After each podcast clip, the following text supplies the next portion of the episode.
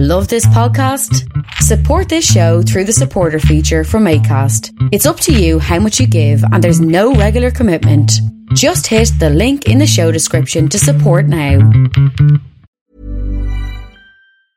Hey, it's Ryan Reynolds, and I'm here with Keith, co-star of my upcoming film, If, only in theaters May seventeenth. Do you want to tell people the big news? All right, I'll do it. Sign up now and you'll get unlimited for fifteen dollars a month and six months of Paramount Plus Essential Plan on us. Mint Mobile dot com slash switch. Upfront payment of forty-five dollars equivalent to fifteen dollars per month. Unlimited over forty gigabytes per month. Face lower speeds. Videos at four eighty p. Active Mint customers by five thirty-one twenty-four get six months of Paramount Plus Essential Plan. Auto renews after six months. Offer ends May thirty-first, twenty twenty-four. Separate Paramount Plus registration required. Terms and conditions apply if rated P G. Wow. Nice. Yeah. What you're hearing are the sounds of people everywhere putting on Bombas socks, underwear, and T-shirts made from absurdly soft materials that feel like plush clouds.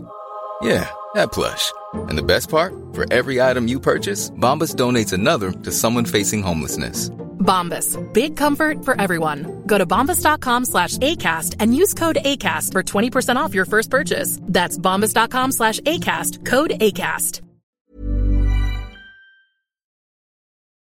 Hey, this is Nicole calling from Hamilton, and I needed to let everyone know that I really proudly support Vish and Creative Control. I have for many years, I will for many more, as long as he keeps delivering these amazing interview podcasts.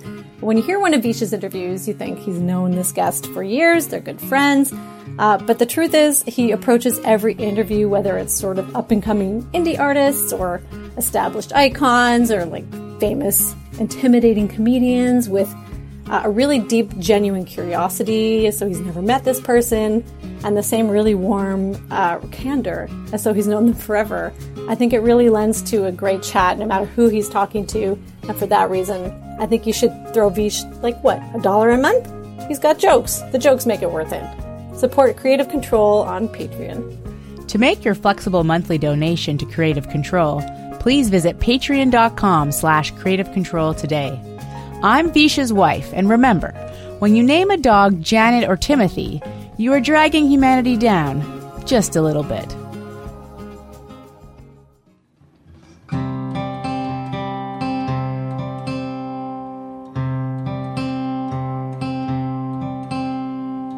Indian winter, spring, host of forgotten things. Summer drew you inside.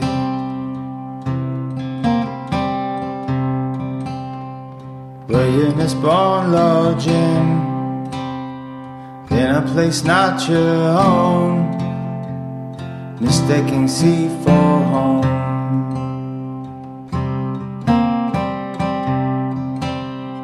Ma, can you tell me please? For I burn up the leaves. This train is my sister on. Bill MacKay is a wondrous guitarist, songwriter, poet, and singer based in Chicago, Illinois. Well regarded for his various bands and projects within the realms of folk, avant-garde, and experimental music. Bill's label home, Drag City Records, has released two new records of his in twenty nineteen, a solo album called Fountain Fire, and a collaborative album with Katinka Kleijn called Stir. Ahead of shows in Milwaukee, Chicago, Iowa City, Rock Island, and Galleon in November of twenty nineteen, Bill and I had a nice talk about his musical history, the state of the world, the fate of cultural creators in the free digital age, his latest records, and more. A part of the E one Podcast Network, with the support of listeners like you who subscribe to this podcast and spread the word about it, and make flexible monthly donations at patreon dot com slash creative control, plus in-kind support from C F R U ninety-three point three F M, Pizza Trocadero, The Bookshelf, and Planet Bean Coffee in Guelph, and Granddad's Donuts in Hamilton. This is the five hundred fifth episode of Creative Control, featuring the great Bill MacKay, with your host, me, Vish Khanna.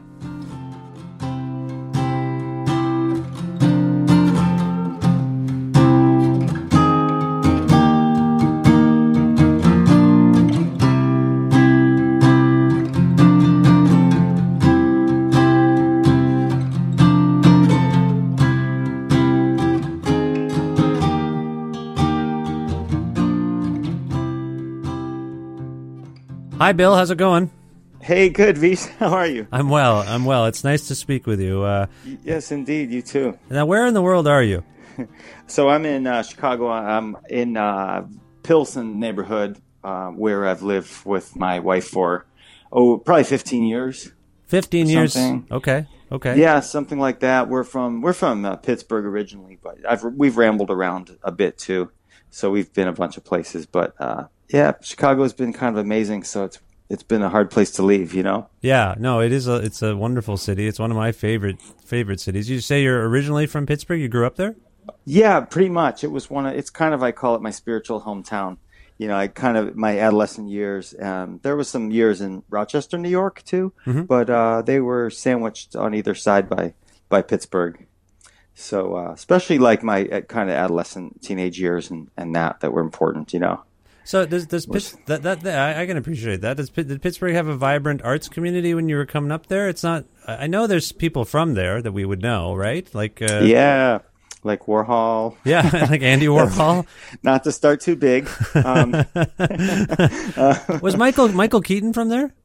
The yeah, actor? You know, that's funny. I think he is from there. Yeah. And, I, and I, I never think of that, you know, although I liked some of his uh, some of his films. But uh, but yeah, he's from there, I believe. I think um, that's right. I, I can Google. I'm not going to Google it while we're yeah. talking. That would be rude. But I think. Let's, yeah, let's Google it together later. I think he is from there. And a successful and uh, successful are, hockey team. I know that, the Pittsburgh Penguins. That's right. Yeah, yeah very, very. Uh, yeah, they're one, they're one of the, the competitors, the main the main competitors. Yeah, um, yeah it's, it's quite a sports town in that way. Yes, um, yes. You know, they've always had a strong arts, uh, different art communities. You know, the arts have been really strong there for a long time. There was, of course, that big dip in culture in general, I think, in the, after the steel mills kind of, you know, the early eighties or mm-hmm. so, they started to collapse.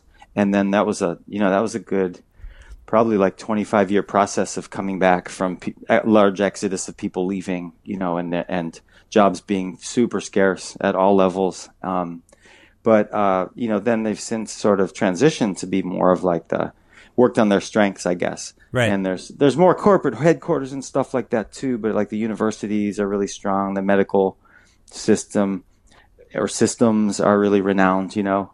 And lots of people go there for certain surgeries that they only do there or or that they have done a lot of there so that the, the there'll be people experts in those fields and stuff. Why why um, why would Pittsburgh be the, the hub for such things? I, I I don't know. Is it geographic? Is it in the center more than other? No, it isn't really. Where? Why? Why would that? No, be, it's Bill? In a weird spot. I don't know, Vish. It's a weird thing. I think that's what I, it contributes to the mystique of it to me. You know, that besides the topography and the and the and the weirdness of the kind of dialect, even. Yeah. But um, I think to me, I think part of it seems to be that they've always had uh, in a similar way to Chicago, although it's of course smaller and much different, but. Um, is very working class oriented too. Yeah. Um, but I feel that they've always had this kind of stability, you know, except for the kind of cataclysmic events like I mentioned, yeah. the collapse of the steel industry and things like that. But in general, there's been this very, this steadiness to it. You know, it's and it's a pretty, for a city in the U S, it's got a definitely older population. It'd be almost like opposite of like somewhere like Portland, you know. Right, right. So, right. so yeah, in that way, I think there's been those kind of supportive forces. And uh, I think what what it was is that those, except for those ruptures, there's always been a strong arts focus, and uh, especially jazz, you know, was very big with like uh, uh, people like Billy Eckstein, Billy Strayhorn. Let me see, Ahmad Jamal. Yeah, I'm not sure about Dinah Washington, but there's there's just scores of people from uh, various uh, important eras of jazz, you know. Well, and that's that's a big thing. It is a big thing, and, and it brings us to you a little bit. I think you've become a very difficult artist to kind of categorize and classify. Some think of you as a jazz musician on some level. Others would say folk, rock, uh, you know, uh, what you know, uh, you're a guitar player, prepared guitar maybe. Like, how do you, th- what do you think of your, Bill, what do you make of yourself? Yeah. Yeah, yeah. Where do you fit? my, my long efforts to confuse people have come to fruition, and I couldn't be more excited. um, is, is there ja- is there jazz within you? Let's start there. You were talking yeah. about jazz. Is that in? Is that within you? There is. Yeah, yeah. I had some. Uh, actually, in Pittsburgh was where I had a few influential teachers. Um, one who I'm, I'm still in contact with and friends with. But there was Joe Negri, and then Eric Susoff, who was. Uh, kind of a mentor to me. and is a, a friend. And uh, we, so I studied some jazz briefly with both of those guys, and, you know, also classical with a guy named Kevin Morse when I was in Rochester as a kid. But um, yeah, so there is that in there. And it was just in something I heard around the house a lot as a kid. You know, the folks were into pretty varied music. You know, it was a lot of like uh, jazz, classical, Broadway, that kind of thing. Hmm. Um, so th- they were pretty open to different stylings. And um, so it was kind of in my in my ears, in my blood a little bit from that. And so it was, uh, I never felt like I was a purist of, of that style, or maybe any style. Um, because there were so many interesting things about about all of these different uh, avenues, you know. Yeah, yeah, yeah that yeah, that, that comes across in your in your playing and your aesthetic and the records I've heard. We're ostensibly talking today uh, because you've released two records recently. One of them is Fountain Fire, uh, which is uh, more of a. How would you describe this record? How would you characterize Fountain Fire? Well, that's an interesting one, because that one I feel like is uh, is I feel like it's getting closer to. Uh, this kind of, it's hybrid and also getting closer to, I don't know, it's kind of a departure, but also getting closer to some of my roots. And, you know, it's the first one in, in since the old days of tapes and stuff where I, where I sang on it. Yeah. And I always had these like vocal songs going on, but uh, they didn't really mix into any of the groups that I was sort of founding when I came here. So they kind of remained as a as a subterranean project, hmm. mm-hmm. and I was so excited to kind of that it just felt like the right moment to bring it back, and they and they fit with everything else to me pretty seamlessly. So it doesn't seem, you know, they just seem to have the same home on the record as anything else does. You know, I've had a, um, I've had a few conversations recently with artists who normally write lyrics and sing, and they've gone the opposite way. They've made uh-huh. they've made instrumental music, and I. The way I framed my sort of curiosity about this to them was, you know, we're living in a very outspoken time. People have a lot to say. And yeah. for some reason you, and I'm not saying that this is the case for you right now, but I would say to them, you are known for making, you know, really wordy, thoughtfully crafted, you know, songs with lyrics in them. And you've gone the opposite way when we need to hear from you. And right. So yeah. I'm curious about your. You're saying your singing is back, or or more prominent than it has been in the past. What yeah. do you, what do you suppose spurred that on? I ah, that's a really uh, that's a very interesting uh, way to think about that, or that to raise that is actually makes sense, because I think there is something in what you would have said to those folks. Yeah. In in the in me bringing it back, you know, I I think at some point I was feeling like. It was, uh, I was feeling unbalanced because that side of me wasn't really being expressed publicly, you know, mm-hmm. and wasn't really, uh, having its, uh, um, there were those kinds of songs that I wanted to be out there and have those melodies and, and words, but also, yeah, the words and to be expressing something that was visceral in the way that you are, you can be with your, an instrument that's part of your body. Right. I guess I would say, although the guitar, I really don't feel is that different. You can be very lyrical and really vocal with it too. But, uh, yeah, it was certain, it was time to like, to say more or say something in a different way. Hmm. So for me, it was kind of opposite.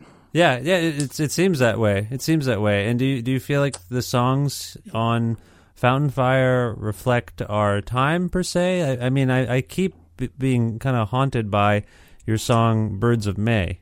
It's imagery of a train oh. and a, a sister on a train, but then by the end of the song, it's a killer on a train, your killer on a train, or the singer's killer on a train. And I, right. I'm just like, narrative's whoa, it's very dark. That's a dark turn of phrase. Yeah. Uh, and, it's a, and it feels kind of, you know, like dark times. Do you feel like this is reflective of what's going on in the world to some extent? Yeah, yeah, I do. I really do. I think a lot of those things, you know, how it is being, because I I know some stuff about you yourself too as a musician and things like that. I've been listening to some stuff, which hopefully we can talk about too. Oh. Um, and uh, and uh, can get to, but yeah, to. To answer that, I think that it would be, for me, I think, hard now to not have some of those things resonate. It'd be like trying not to, you mm-hmm. know, in your poetry or your writing. Not that everything is, obviously, we have all these uh, different episodes and vignettes in life, right? And these colors and yeah. stuff happening. So it's it's great just to be writing anything that seems genuine to you, I think. But to me, yeah, I feel like I can't divorce myself from those from the heavy uh, the heaviness of the times that we're in, and and it's just such a fractious, crazy time. Yeah, it's uh, an era, right? Um, yeah, you were talking about Pittsburgh having to weather these sort of uh, economic storms, socioeconomic storms. Yeah, but it feels to me, I mean, it's I guess it's obvious to say your whole country is now weathering this kind of storm. Oh, definitely. Yeah, yeah. it's it seemed like a psycho, just a psychodramatic, um, you know, orgy. You know, in the last last several years, especially. You know, subscriptions like, to psycho- Psychology Today have spiked. Yeah, yeah. We, we yeah, right. Everyone's just trying to figure right. this out. Yeah, yeah, yeah. Exactly. Yeah, yeah, yeah. Yeah, yeah, yeah you it, see, you know, it's, it's kind of like I think where you see also this. You do see this emphasis on those things too. Like even even people who are going the way. Where to me, I feel like my music and what I'm interested in tends to go towards a little more visceral as a as a counterpoint, you know, to yeah. try to understand what's happening. Um, I mean, I listen to uh, all kinds of things, but but just as a general like trend or approach. But uh, a lot of people, you know, it reminds me of how they are getting way into super tranquil music mm. and uh, really um, find some solace, I think. Some respite, you know, yeah. Some respite, exactly, because yeah. it's it's like this. It's just yeah, it feels sometimes insane to live here. It's like a maelstrom, you know. Well, I mean, we yeah. are all watching your president. me- you know, I self self immolate. It's very disturbing because he's clearly yeah. mentally deteriorating, and and that's oh, it, it's not. It's very. It's impossible. I think for most people have any sympathy for that, but it's happening. It, it it's happening in plain sight. He is having yeah. he has some, I think, some kind of frontal lobe deterioration happening. He's slurring his words. His balance is off. He can't he can't walk. He can't talk. Uh, he's repeating himself. Like it's very sad. Yeah. And I yeah. do I, I will say the bright side of all of this is that, you know, you said it's insane, this maelstrom, but I do think mental health is now going to be at the fore of our conversation for a few decades, just because you guys elected this weird, this guy who started out as a complete Man. lunatic. And now he, yeah. he's just, they're going to have to, I, I'll just predict this now.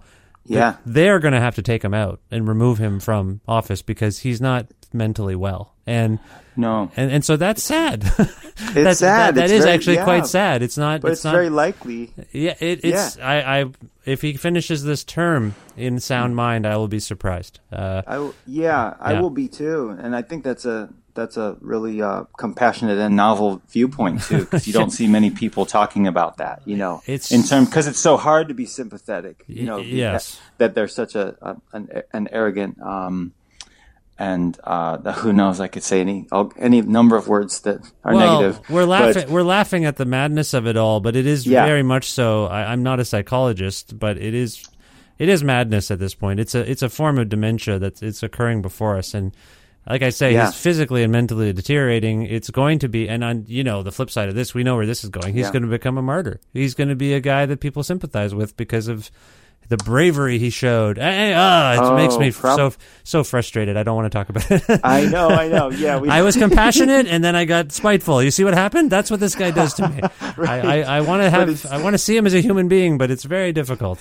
It's very difficult. Yeah, it really yeah. does. It kind of tests tests your one of those things that tests your compassion, which is a terrible kind of phrase to even yeah. have as an idea, I guess. it, it does. So we but, uh, we've alluded to yeah. the fact that you have one record called Fountain Fire, and you you yeah. clearly are still processing it. You have another record out called Stir, right? I do. Yeah, yeah. I'm excited to have these two back to back. You know, you don't have that in every year, so yeah. it's kind of a special thing. Um, whereas I, I never. And as I never got to a, a description of Fountain Fire, I would say that it's it's kind of a, you know, it's it's got its folk orientation, but it definitely is a is an avant avant yeah. rock experimentalist kind of work as well. And I, I know I've always been, as I've said before, uh, really centered on melody in a lot of ways, even in my chaos, you know, yeah, yeah, um, or yeah. in my what I like about noise. Probably I'm just projected. I project it onto it right. sometimes, but right. um, or when I hear people play noise, I'm. I hear melody too often, but um, yeah. So whereas that one had those, uh, stir those stir is different as a center. Stir is different. Yeah. yeah. So you, you, who's your collaborator on Stir? Uh, Katinka Kleijn. Yeah, right. She's a uh, just brilliant musician, great friend. Uh, she's a uh, cellist with the C S O here for the last couple decades, the Syn- Chicago Symphony Orchestra. Okay, okay. Um, and so you don't get there without being at least a um, moderate super badass. Right, okay. She's at least a moderate super badass, right. Yeah, she's beyond that, yeah. Okay, how do you um, how do you know her?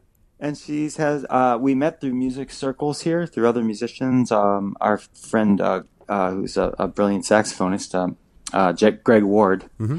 uh, we met through him probably about ten years ago, and we've been playing for about six or seven together. Oh, okay. Do, doing gigs and stuff. And, uh, I don't, I don't know if I remember totally the first gig. It might've been at a bookstore here called Myopic. Um, huh. But there's, uh, that was an early one.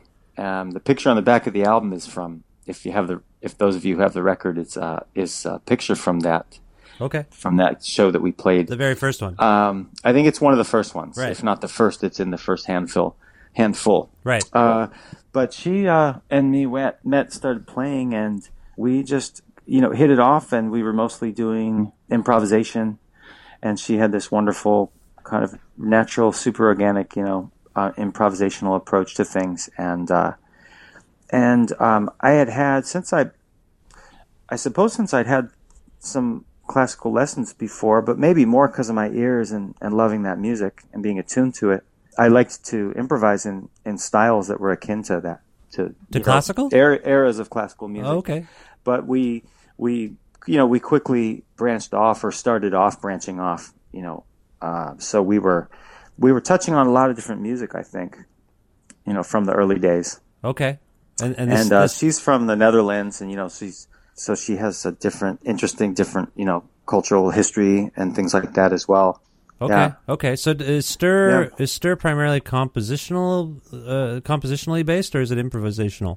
It's um, you know, Vish, it's both. It's got yeah. um, I started off with a theme for each piece, um, and most of them, or a bunch of them, were melodic themes, and some were um, not. A, kind of a mix, not exactly a graphic score, but between that and, and also words and mm-hmm. uh, notes.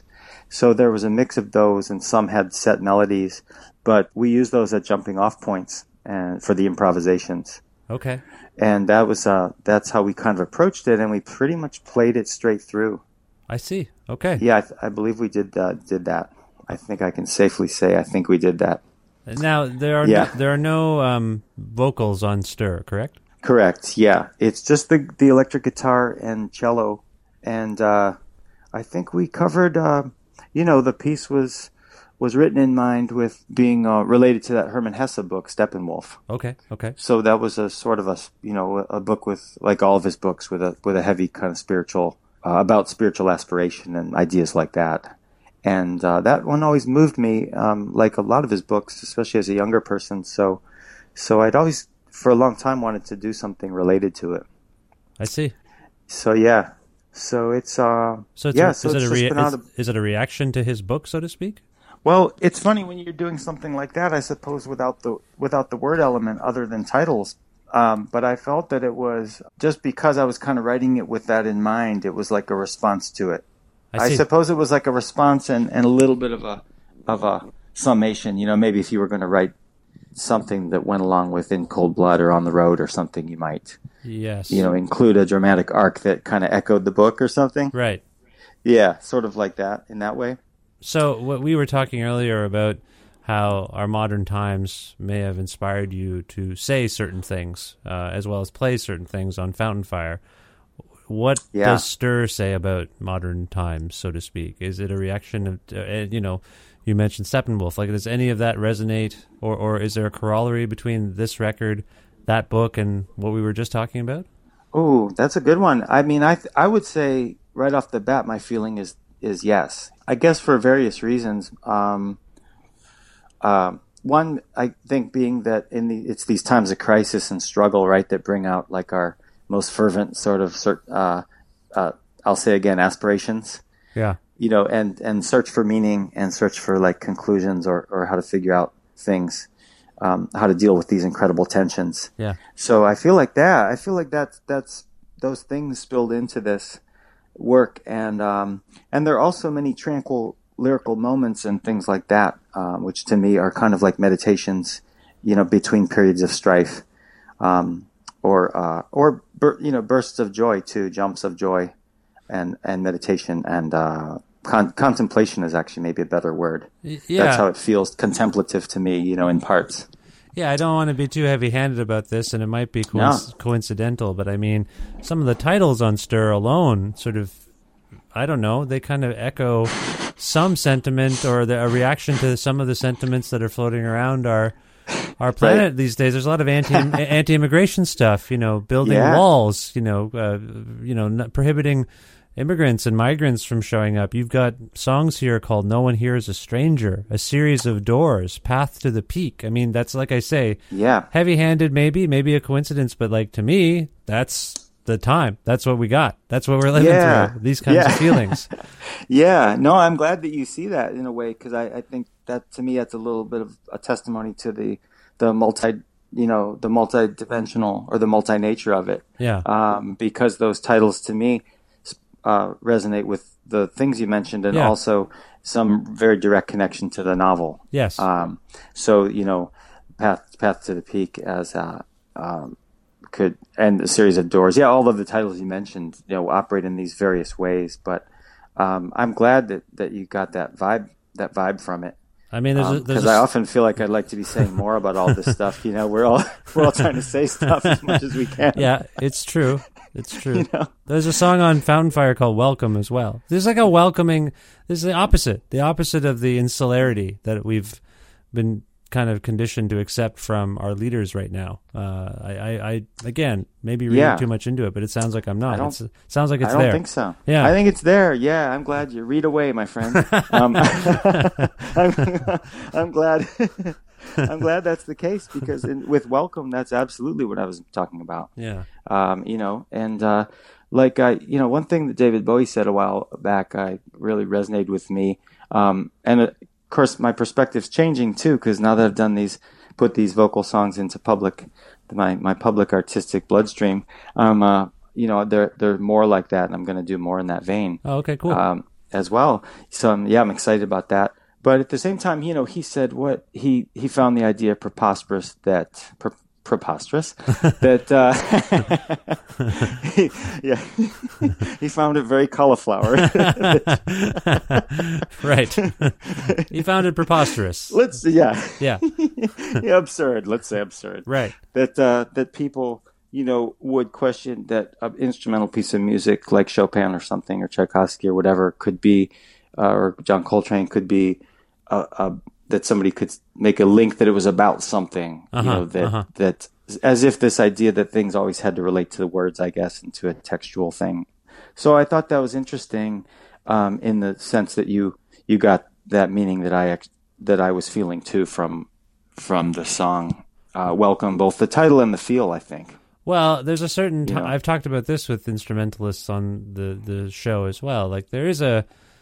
Instrumentals have a kind of built-in timelessness to them, uh, because they might be they might mm-hmm. be politically charged sonically. They might be uh, speaking to yeah. what's going on in any given point in our timeline together, but they're not Definitely. tied. They're not tied down by clumsy attempts to articulate that. Um, you know, and I, not to suggest yeah. some people are really good at artfully uh, trying to reflect something that's going on that they have a problem with, so to speak. Uh, But right. but True. in a weird way, you know, we're all going to look back. In a weird way, like if anyone looks back at your instrumental work uh, from this time period, they might look at the year in the same way we might look at nineteen sixty-four and be like, oh, mm-hmm. my, what was going on in nineteen sixty-four in America? Huh. Yeah. That, that's got to be in this jazz record somehow. Like that's got to be. It's just got to, it's part of its marrow, that's basically, right? right? Yeah. Exactly. Yeah. yeah. Yeah, completely. And we're doing that with all kinds of eras and... Yeah. and whole millennia, and uh, and I think correctly a lot of times. I mean, the, you're like the, yeah, you look at the flip mm-hmm. side. The flip side is you hear a love song from that same period. Like, how did anyone think it was okay to do a love song when all like yeah. you know in nineteen sixty-eight? Oh, like how yeah, how like, is it possible? Like that you thought it was okay? Like there's so much going on. You know, it's like the flip flip side is also true. Right, right. That's right. You know, yeah. There's just reflecting that thing after you've been marching all day and, and revolutionizing. Yeah. And you c- come home and put on some tea and Then there's this loving moment. uh, I mean, we, we, we live dynamic lives like that. That's right. That's just as valid, frankly. That love song is just as valid, but it does. I see years exactly. like I'm old enough that I see a year and a historical moment from that year first pops out at me. Like I could be looking at a record, right, and seeing the year it was released, but but I'll be like, oh wow, like, like geez, like nineteen eighty-one. I remember what was going on. You know, like I just sort of think about what's happening. I do too. Yeah, yeah, yeah, so, yeah. Oh, time, time's weird. Yeah. It's a weird. It's weird. Time is weird. It that is way. weird. Yeah, especially right because of our yeah, and the fact that we can track it in this way that seems that is certainly like partly abstract, but also seems really rooted, especially if we lived the years that they're or read a lot about them or mm-hmm. something mm-hmm. that we're talking about. It's like yeah, I do the same. You know, I kind of like cross-reference things. I'm like, wow, this is weird. The Bee Gees were doing this when the killing when the killing fields were happening yeah, exactly. in Cambodia. You're like, wow. Well, I mean, we're also conditioned to f- that same respite you we were talking about earlier. I mean, that's what culture. That's some. That's some aspect of the the role that culture plays for us. Escapism. Uh, Escaping True. the news. It's just, it feels irresponsible to think of it that way right now. As we're speaking right now, yeah. like it doesn't feel like that's mm-hmm. a responsible use of anyone's time, I guess is where right. it's coming from, right? Yeah. Right, yeah. yeah. So, and it's, it, and yet it is kind of unfair to, to, uh, in, unfair in the one way. Yeah. That, that if you were sort of devoted to one mode of being for a whole week even, you know, it, it would become exhausting, um, or lose its meaning maybe, or just be fatiguing. Absolutely. Um, Absolutely. Yeah. And you need those kind of waves and stuff. And, you know, just like people make love during war, war yeah. times and yeah. things like that and have parties. Yeah. You need those things. I guess in, in that, maybe the balancer is it is to be aware so that you're not like, it's not something you're just sort of losing touch with totally. Right. Many of us have those stubborn pounds that seem impossible to lose, no matter how good we eat or how hard we work out. My solution is PlushCare. PlushCare is a leading telehealth provider with doctors who are there for you day and night to partner with you in your weight loss journey. They can prescribe F D A-approved weight loss medications like Wegovy and Zepbound for those who qualify. Plus, they accept most insurance plans. To get started, visit plushcare.com slash weight loss. That's plushcare.com slash weight loss. Hey, it's Ryan Reynolds, and I'm here with Keith, co-star of my upcoming film, If, only in theaters May seventeenth. Do you want to tell people the big news?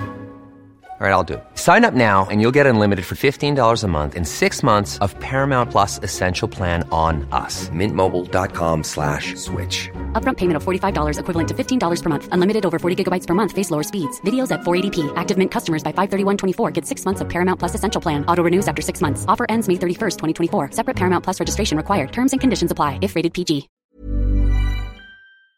Yeah. It's always, those always seem like, uh, The, you're like, you see somebody doing that and you say, that's totally what I don't want to be. Like, I do not want to yeah. be. No, that's, that's... Like, I want to re- still realize crazy shit's going on as I'm eating this chocolate cake. Right. And not think that everybody has chocolate cake. Exactly. Know? Yeah, yeah, exactly. You have to be mindful. Well, I mm-hmm. want to, we, we yeah. skipped uh, ahead to, from Pittsburgh really to, to now. And I just wanted to figure out how you got from Pittsburgh to Chicago, and before that even, your interest in guitar. You're a very renowned guitar player and instrumentalist and musician. I'm just curious what spurred you to get into playing music, and maybe who or what influenced the way you decided to approach music on your own.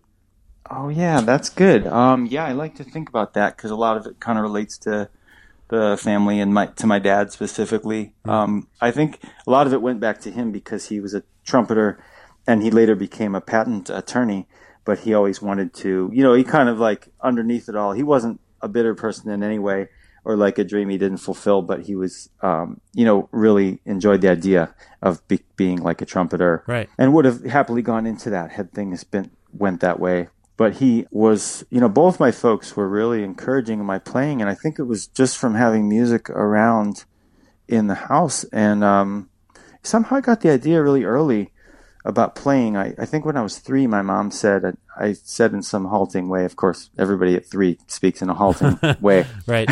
Of course. kind of. um, I said something like, I want to play the violin, um, which he thought was significant because of my age, mm-hmm. and we didn't have instruments really in the house yet.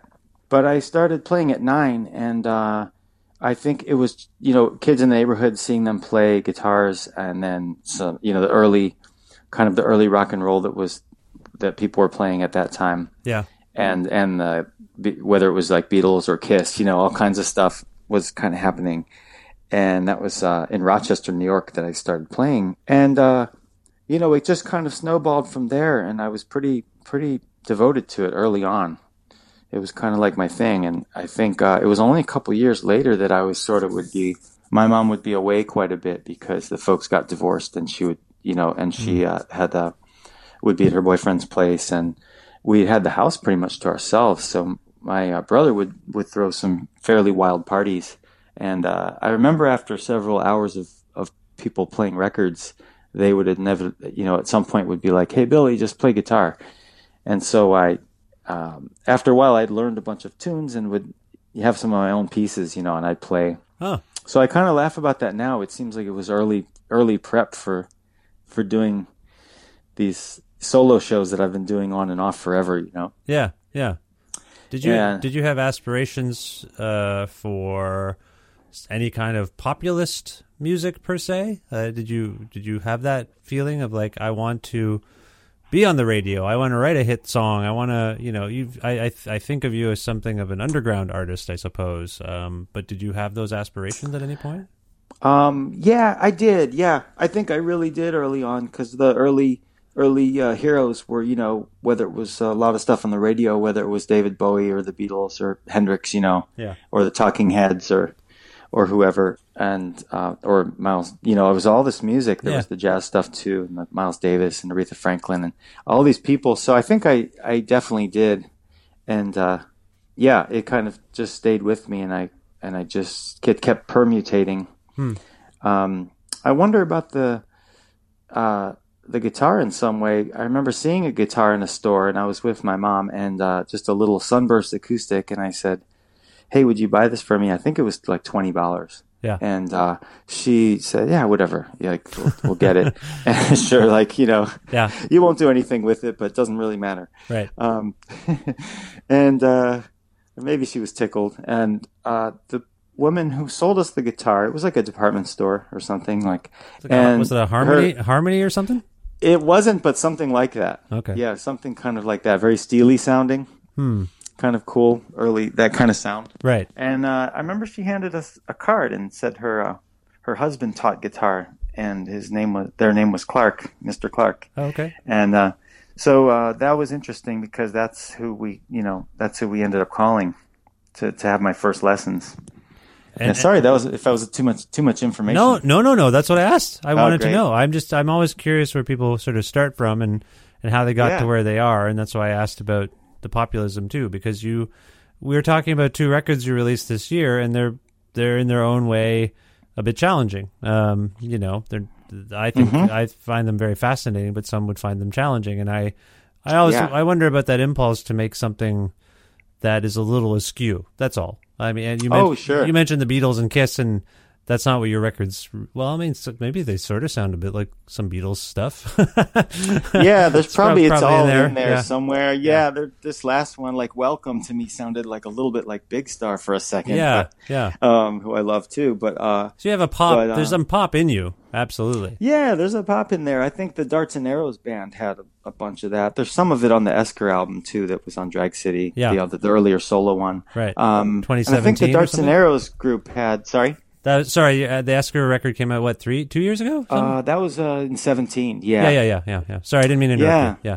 No, not at all, not at all. And then, uh, yeah, but it's always been there, that, that kind of melodic sense. But, uh, yeah, I certainly, you know, just uh, let all these kind of floodwaters and influences and stuff in and let them commingle. Yeah. So, so uh, in that way, um, I... Uh, it's interesting to me, you know, it's a time of a lot of hybrids too. So it's kind of coming at a yeah. interesting time to have more, more public notice of these, these latest works, you know, um, because I feel like there's such an openness to, uh, to different things now, uh, as yeah. well. And people that I never thought, you know, would be ever listening to something like, uh, Frank Zappa or, uh, Stravinsky or whatever, you know, or, uh, or even listening to some wild, you know, some really, visceral blues like Albert King are are doing that, and they're just like, oh yeah, it's just, you know, or hearing some crazy, really for out free jazz and being like, oh yeah, it was great, it was jazz. Yeah, people are more, people are listening more and to lots yeah. of different music now. It's that that's fair. That's fair. Yeah, so that's been good, but but I do think they there's they do have uh, some challenge to them as well. So yeah, I've you know. I, I've seen your name show up in, in the thank yous for some of the. Um, I don't know if Silver Jews records come to mind, but definitely I think David thanked you in the Purple Mountains record. I wonder about your yeah, association. Yeah, that was sweet. Yeah, I wonder about your association with Drag City. I don't really, I've not really asked others who are on that label, but um, about you know yeah. how, how they got involved. In some cases, like when I spoke with David or Will or Bill, um, I would know roughly. I kind of have a sense of how that happened. But for you, how did you enter the fold? I suppose with Drag City. Yeah, yeah. Um, well, it was it was kind of charming, I thought, in, especially because it happened in such an old school kind of way, um, which is really pleasing to me in a way. Um, because I was invited by Cooper Crane from Bitchin Bajas, if you know them. Yeah, yeah. Um, yeah, who's a, a friend of ours, and uh, he invited me to join um, a short tour that he was doing with Will, and. Uh, And it was really, really lovely time. It was only about four four dates or something, and we did two. Uh, what was it? Two nights in a row in Chicago, I think, started it, mm-hmm. if if I'm thinking correctly, something like that. And uh, it was a really nice evening, I thought. And it was uh, me playing solo first acoustic, and then Bitchin' Bajas, and then Will, and then the two of those entities together for the fourth set. Right. So it was a very nice program, you yeah, know? That sounds amazing. An evening of entertainment. Um, that sounds great. Yeah. Spiritually satisfying entertainment. and uh, and uh, it was a great time, and I just, you know, love those guys and hit it off with Will very, really well. And, and, uh, and so, well, I played my set the first night, and I was just, you know, ended up sitting next to Dan Kretzky from Drag City. Hmm. And, uh, And he was like, great set, like, uh, good to meet you. You know, we met and stuff, and, and my wife Cheryl met him. Uh, and then uh, we talked a little bit, and then the next night I played, and uh, same thing happened. We just happened to, or maybe we picked the same seats after, I'm not sure. Yeah. And then we talked, and uh, he, I think he asked me what I was working on. And uh, so we just got talking, and I was working on the Esker album, which was, you know, maybe three quarters finished at that point. Yeah. And uh, so he... you know, said to send it along, and, and then that's that kind of things went from there. Okay. And uh, then very uh, organic, very organic in a way. It was beautiful. Yeah, it was really organic. It was yeah. kind of like out of the movies. That's great. That's great. So it was really lovely, you know. And then it took a while back and forth, and then and ended up doing some opening shows for Bill uh, Callahan yeah. um, right around the time that uh, I think that they said like, let's do this, you know. Right. Okay. Yeah. Okay. So yeah. So you do you know? Uh, yes, you know a lot of those folks. Then I know of them from talking to them on the phone and uh, over FaceTime and texting. Yeah. uh, and emailing and, and it, that kind of stuff. Like, but I wouldn't say I know.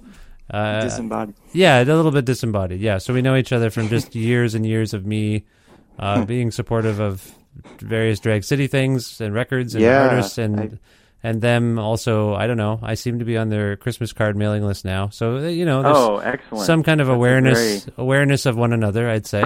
yeah, yeah. Right. It's a yeah. very good club. Yeah. If you're on that getting the Christmas thing, that's very cool. Yeah. Um, I, I, wanna, yeah, I really I, enjoyed some of the, the uh, podcasts that I was able to hear, the, of course, with David, which was very moving, um, yeah. especially given um, his uh, passing. And, um, I was listening to... Uh, the Susan Rogers today, mm-hmm. um, which was very, very funny. Oh, my it's, conversation it's with Susan Rogers. Right. Yeah, yeah, yeah, yeah, yeah, yeah. Yeah, that was good. Yeah. We did that live. Yeah, yeah, that was fun. Yeah, that's right. It was a different kind of thing. You were, actually, you were together. Yeah, that's um, right.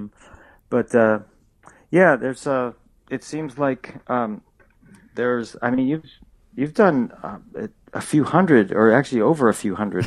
Of these, the podcast, right? Yes, it's is that going away? Yeah, we we just uh, yeah we're as you and I are speaking, we're somewhere just past five hundred episodes. Yeah, amazing.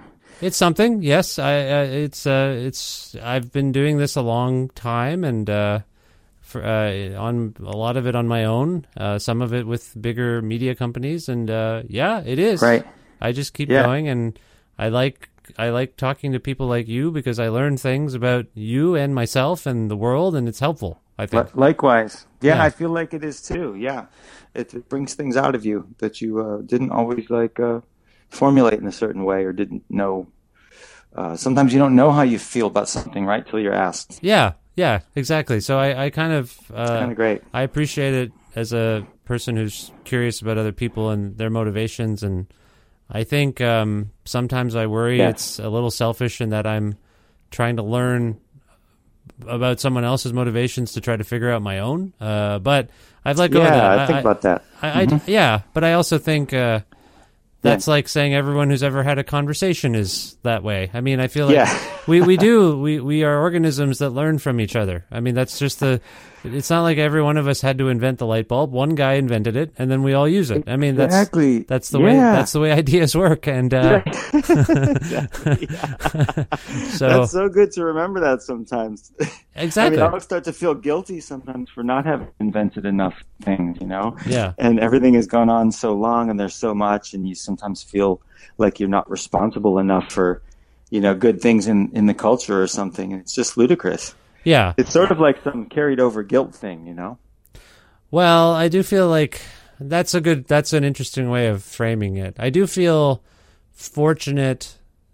No, there's something wrong with that, I think, on some level. I think we, mm-hmm. we have been conditioned, particularly in the age of streaming of music, to, we've been conditioned to think that we don't, as our, as artists or creative people, we actually don't deserve money, or we don't deserve success. Oh, definitely. And yeah. I think I think it's I, a I am pervasive narrative. Yeah, I'm I'm I'm actually quite wary of how we've fallen for that. Uh, yeah, like like it's some like we that. have we we're enjoying some luxury by being able to play music or have a podcast or whatever. Like it's just some, you know, lark. Right. And I think that's horrible. I mean, I.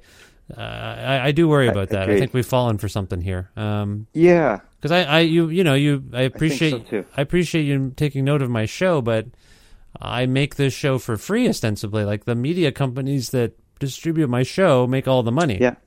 Ah, uh, yes. Like I'm producing yeah. content for Apple without getting a cent from them. You know what I mean? Like. I do. It's weird.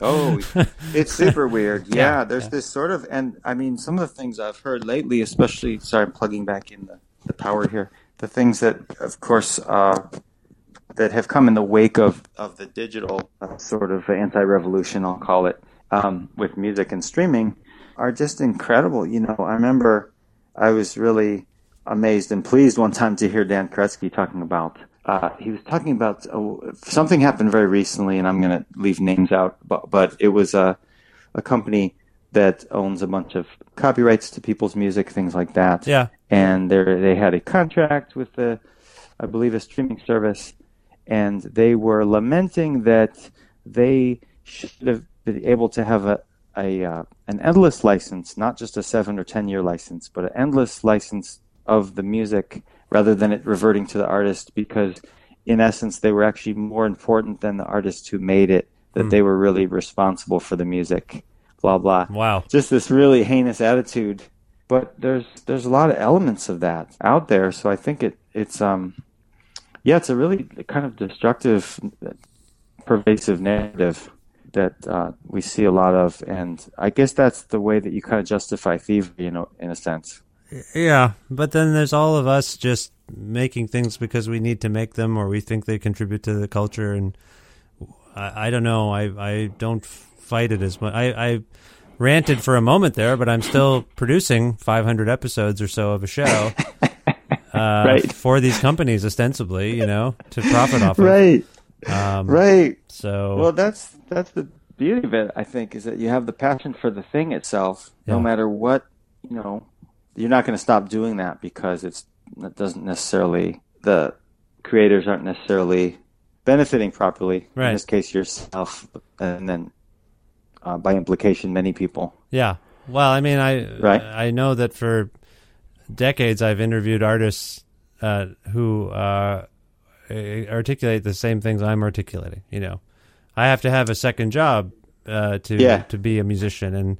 You know, we rearrange our tour dates around our working schedules. And for a long yeah. time, I just accepted that as, oh, I guess that's just what people have to do. Uh, but yeah. n- now that it's happening to everyone, Uh, you're like, what is the breaking point for this culture? I mean, you know, we we're losing people to it. Um, people aren't. Yes, we're literally. Yeah, so it's just sad. Uh, yeah, how hard, how hard this is for some people. Um, Definitely, yeah. yeah. And it's uh, and it's not like there aren't, you know, resources for lots of things that are more more culturally significant or, or would actually be more nutritive to people's minds. And, yeah.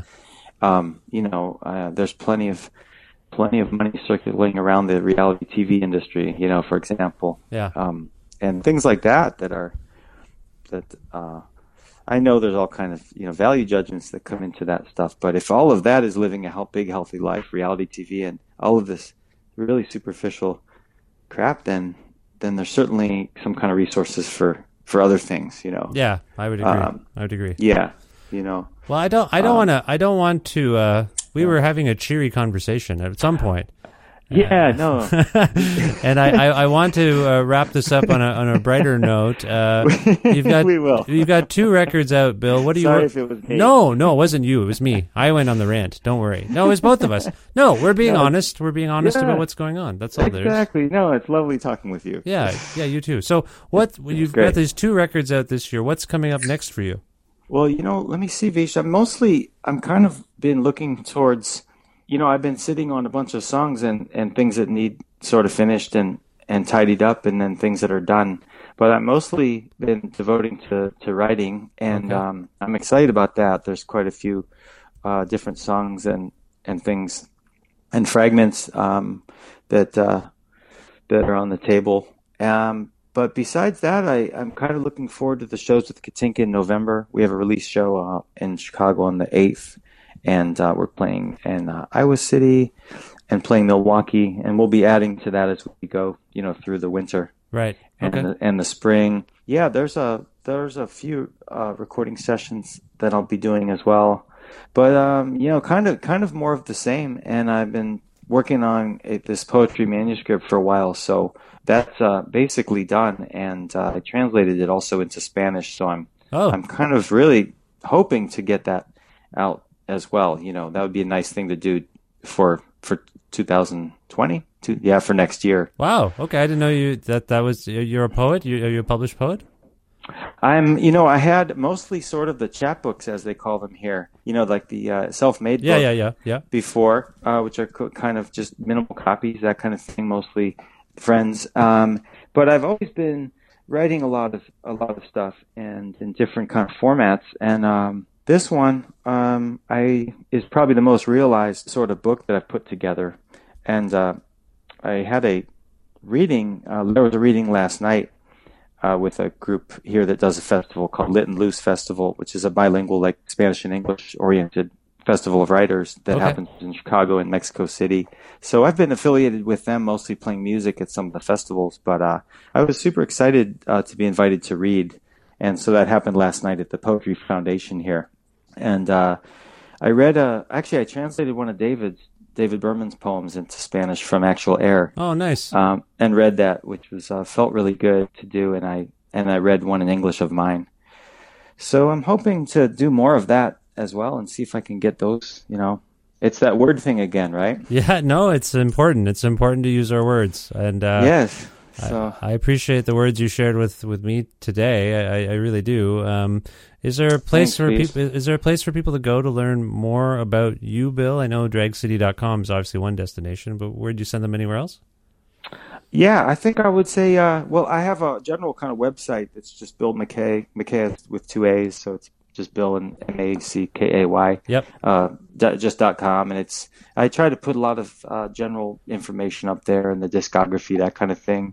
But uh, I've been lucky to do a bunch of, um, or a few, a few I should say, uh, rev- interviews about the new album, and there's uh, there's a lot of sort of press stuff on that on that site. Okay. Too. So those might be the the best resources for now. Okay. I'm. Uh, I think there's a little bit of a Wikipedia page out there somewhere, but uh, it's a, it was hard won. There was a there was an attempt to do a big grand Wikipedia page for me, right? And, and they can be real sticklers, you know. Oh yeah. Maybe somebody there doesn't like you, and they're like, "You you have not been featured in the Berlin Times." You know, you can't. you, Yeah, this being, being verified in this world is very hard. It's like it's not right. enough, not enough to exist and make things. You have to be verified by some internet gatekeeper that you'd never. Why? Why am I not Wikipedia worthy? Give me a break. Exactly right. Yeah. Yeah. yeah. So, but those are good, good things. And um, yeah, it was such a pleasure speaking with you, Vish. Thanks for taking the time. To oh, it's it's absolutely talk my, with me and my my pleasure, Bill. But but before we go, is there a song from either Stir or Fountain Fire that we can go out on? Would you pick one? Oh yeah, I'd love to. Um, gosh, let me see. Um, Maybe it's up to you, but uh, I like Path to the Peak. Is there, it's up to me, I guess. it, it is up to you. I put it in it your hands. Me. Yeah, yeah, yeah, yeah. Just like playing uh, playing handball here. Yeah. Um, I would uh, go with uh, Path to the Peak from the new one, from Stir. Okay. With uh, me and Katinka. Any reason you picked that one? Well, you know, it seems like uh, it's funny, I guess, maybe to pick the last song on something to go with, but it's, uh, it uh, encapsulates to me some of the, the varied things about the album that I love, you know. Okay. It doesn't have a, maybe as much of the abrasion, but it's it has uh, this uh, kind of a lyrical quality to me that's uh, kind of bittersweet, and and um, it just caps it in this way that's really appealing to me.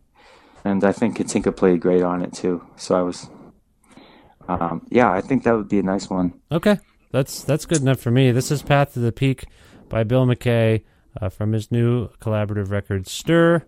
Uh, Bill, again, thank you so much for being on this show, and thank you for your time, and best of luck with everything going forward. Uh, thanks. Same to you, Vish. Hope we can meet sometime uh, down the road.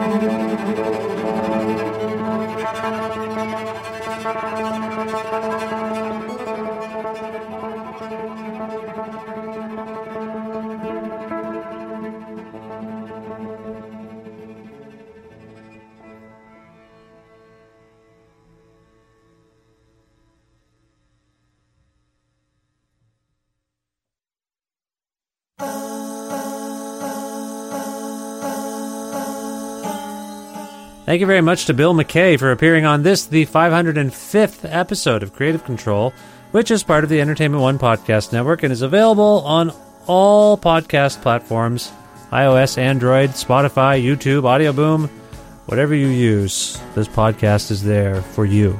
But if you can't find an episode that you've heard about and are looking for on any of those platforms, or if you want to learn more about me and sign up for my semi-regularly scheduled newsletter, please visit my website, vish kana dot com.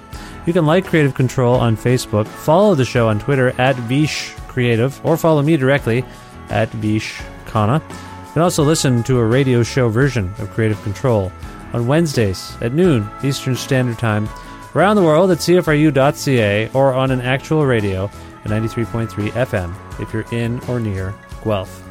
Also, please consider visiting patreon.com slash creative control to make a flexible monthly donation to keep this podcast going. There are is a six dollars tier. six dollars and more or more gets you exclusive access to exclusive content from my audio archives, interviews I've done in the past, maybe the odd documentary I made. So that's all for anyone who pledges or donates, rather, six dollars or more.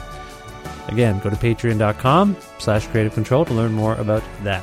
Thanks again to Pizza Trocadero, The Bookshelf, and Planet Bean Coffee in Guelph and Granddad's Donuts in Hamilton for their in-kind support for this show. Thanks, as always, to Jim Guthrie for lending me music to play on this show. You can learn more about Jim at jim guthrie dot org. And, of course, last but not least, you. Thank you so much for listening to this episode of this show and other episodes of the show and subscribing to the podcast and telling your friends that maybe they should do the same.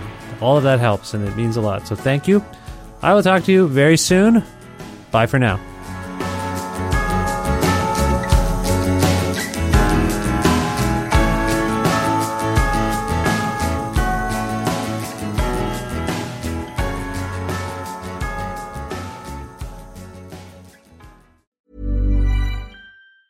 Planning for your next trip? Elevate your travel style with Quince. Quince has all the jet-setting essentials you'll want for your next getaway, like European linen, premium luggage options, buttery soft Italian leather bags, and so much more. And is all priced at fifty to eighty percent less than similar brands. Plus, Quince only works with factories that use safe and ethical manufacturing practices. Pack your bags with high-quality essentials you'll be wearing for vacations to come with Quince. Go to quince dot com slash pack for free shipping and three sixty-five day returns.